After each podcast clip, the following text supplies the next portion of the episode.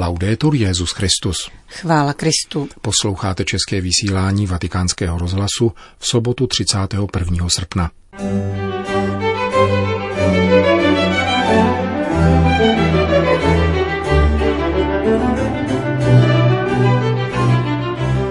Stvoření je projektem boží lásky k lidstvu, připomíná papež František v zářijovém úmyslu apoštolátu modlitby.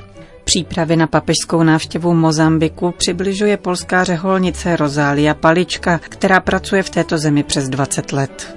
Na zítřek připadá 80. výročí vypuknutí druhé světové války. Postoje papeže Pia XII. V této dramatické době rekapituluje italská historička Emma Fattorini.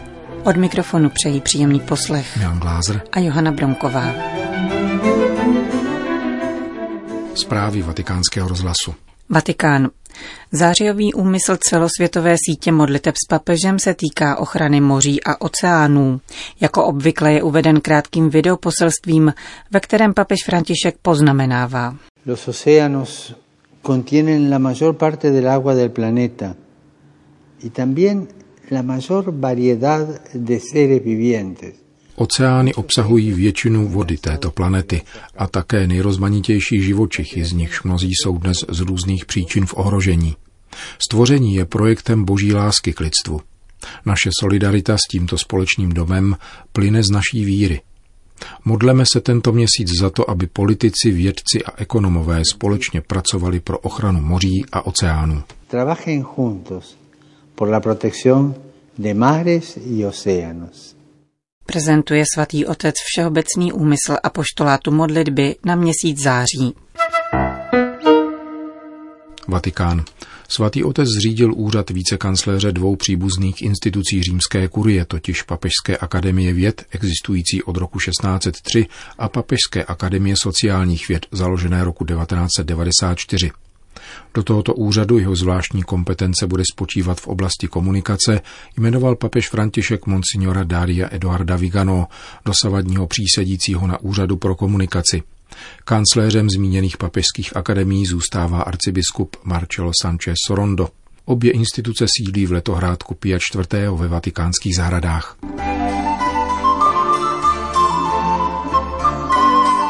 Vatikán. Mozambik. Návštěva svatého otce v Mozambiku budí velký zájem nejen mezi katolíky. Obyvatelé této africké země, které se také říká bohatá země chudých lidí, doufají, že se papež stane hybatelem potřebných demokratických a společenských změn. Papežův příjezd předchází celonárodní informační akce na téma Františkova života a učení. Papežská návštěva má velkou publicitu v médiích. Ožívá paměť na pouť Jana Pavla II. Před 30 lety a její plody. Z Maputa byly do celé země rozeslány tradiční africké šátky s fotografií papeže, mapou Mozambiku a motem návštěvy, takže se zprávy o návštěvě dostaly dokonce i do hluboké Buše. Říká pro vatikánský rozhlas polská řeholnice Rozália Palička z misijní kongregace služebnic Ducha Svatého, která pracuje v této zemi přes 20 let. Na cały kraj rozesłano pamflety z informacją, kim jest Ojciec Święty, o jego wyborze, skąd pochodzi, čím se zajmuje. Do celé země byly rozeslány materiály s informacemi o tom, kdo je svatý otec, o jeho volbě, zemi původu a práci. Díky tomu se i nekatolíci dozvídají, kým je papež.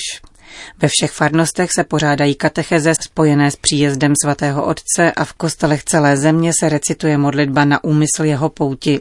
Celá církev se modlí, aby tato návštěva přinesla Mozambiku tak potřebné plody, jako je sociální spravedlnost, mír a smíření, misijní oživení a ještě větší službu chudým a potřebným.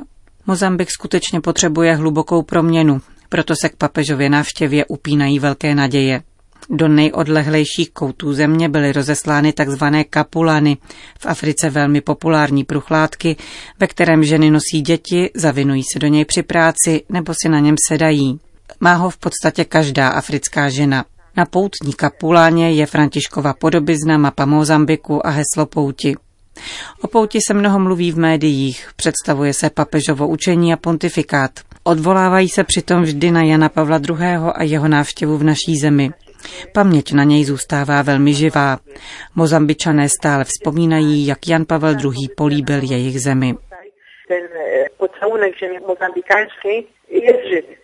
Důležitým bodem papežské návštěvy v Mozambiku bude setkání s mládeží. Navzdory velkým vzdálenostem a všeobecné bídě každá farnost financuje cestu jednoho mladého člověka na setkání s papežem. Chtějí tak na pomoci k oživení místní církve a rozšíření ducha papežské pouti do místních komunit.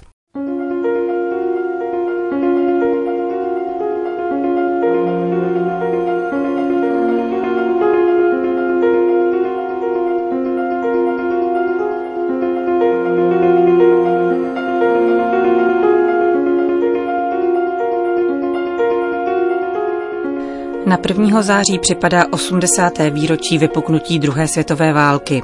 Jen několik měsíců předtím, 2. března 1939, byl na Petrův stolec zvolen kardinál Eugenio Pacelli, který přijal jméno Pius XII.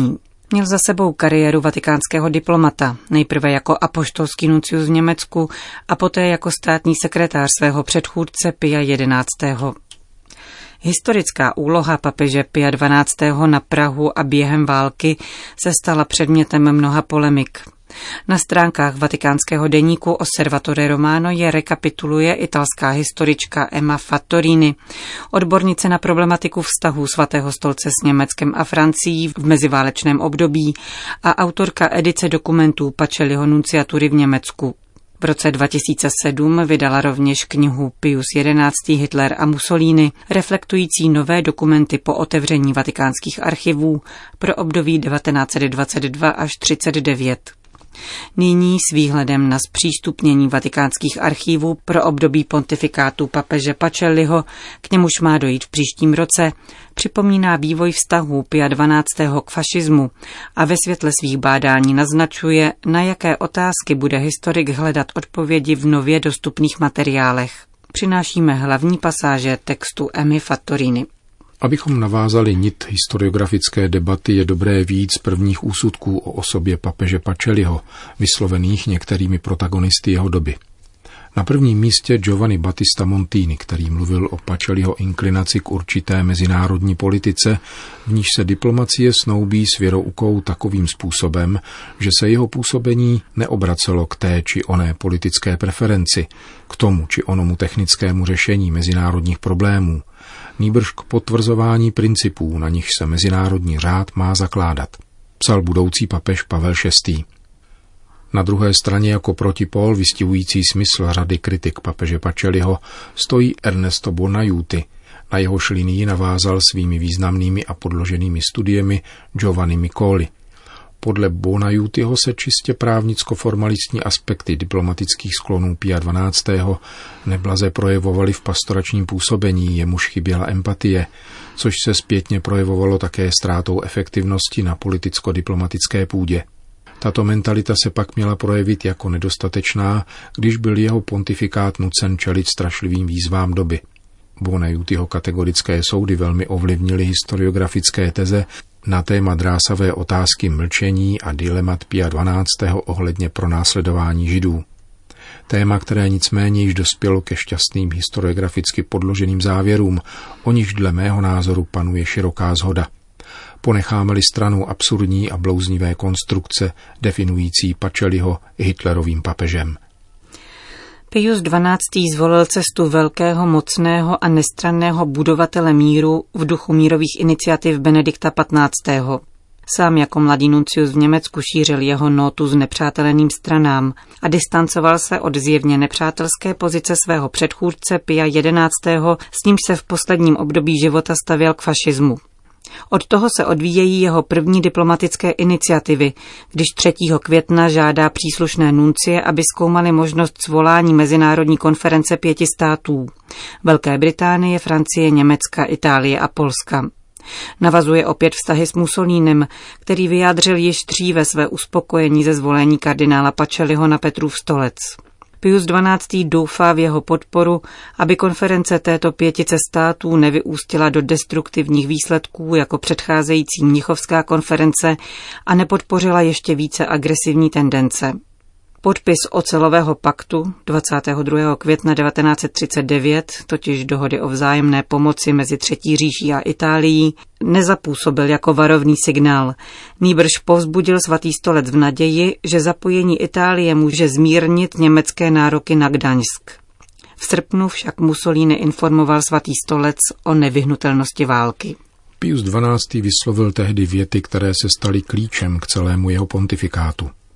Nebezpečí je bezprostřední, ale ještě je čas. Nic není ztraceno mírem. Všechno může být ztraceno válkou. Nechť se lidé vrátí k porozumění, obnoví se vyjednávání. Jeho zarputilost je spíše profetická než diplomatická a tato slova se stanou nejvýmluvnějším motem volání po míru během celého 20. století a jeho selhání, píše italská historička Emma Fattorini. Ve své první encyklice Summi Pontificatus nesetrvává na pozicích Benedikta XV., nýbrž připojuje se k obvinění formulovanému Piem XI. Ohledně neomezené moci státu, která poškozuje rovněž vztahy mezi národy, protože narušuje jednotu nadnárodní společnosti, ničí základy a hodnotu práva národů, vede k porušování práv druhých a znesnadňuje porozumění a pokojné soužití. Tyto výroky navazují na dvě encykliky Pia XI. Pranířující totalitarismy a doplňují je vstažením této problematiky na mezinárodní prostor s implicitním uznáním pozitivní hodnoty demokraticko-liberálních režimů, jež bude dále rozvinuto v promluvě z 24. prosince roku 1944. Stručně řečeno, Svatý stolec zachoval benevolentní neutralitu vůči západním demokraciím a kritickou neutralitu vůči totalitním státům. Zde mají původ věroučné premisy, které vystoupí na povrch na konci války, když papež pocítí úkol předstoupit před svět nad ještě nevyhaslými troskami evropských měst. A právě toto druhé období, poválečnou dobu, ještě více než jeho mírové iniciativy, bude třeba zkoumat ve světle nové dokumentace zpřístupněné s otevřením Vatikánského tajného archívu s cílem popsat jeho roli v situaci všeobecné dezorientace národních lídrů. Po selhání mírových jednání čelil Pius XII. Nepřátelství ze strany Mussoliniho, který rozhodně nepřivítal jeho slova solidarity po napadení Belgie, Lucemburska a Holandska. Za jistých okolností nelze mlčet, řekl tehdy Pius XII. Podpora pro papežovo úsilí přišla ze strany Roosevelta, který jmenoval Myrona Charlese Taylora mimořádným velvyslancem, jakkoliv bez formálního titulu při Svatém stolci. Společný zájem na postupu proti Hitlerovi po napadení Sovětského svazu vedl Američany k tomu, aby žádali po Svatém stolci umírněnost v neoblomném postoji k bolševismu a uznal jej za menší hrozbu než nacismus. Udržet politiku do té doby zastávané dvojí neutrality bylo pro Vatikán stále obtížnější. Při druhé Taylorově misi v září 1941 se papež jasně vyslovil proti kompromisnímu míru za každou cenu a ujistil spojence o své plné podpoře. Navzdory americkému tlaku na zmírnění a zneplatnění rozsudku vysloveného nad komunismem v encyklice Divini Redemptoris Pia XI., která nicméně vyšla současně s jinou, Mitbrennen der Sorge, odsuzující nacismus. Spolu s tím se tedy otevírá mnoho otázek ohledně poválečného období, s nimiž musíme přistoupit k nově zpřístupněným fondům. Jak a jakým způsobem se teologické a politické odsouzení komunismu ze strany papeže Pacelliho podepsalo na studené válce a světovém uspořádání, které z ní vzešlo? Jakou roli se hrála vatikánská podpora při zakládání spojené Evropy?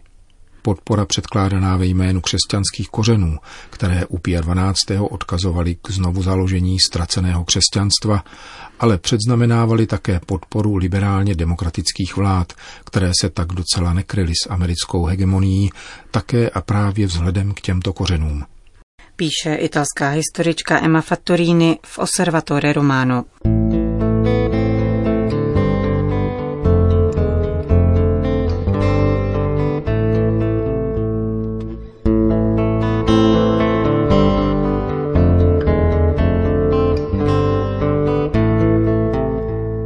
Končíme české vysílání Vatikánského rozhlasu. Chvála Kristu. Laudetur Jesus Christus.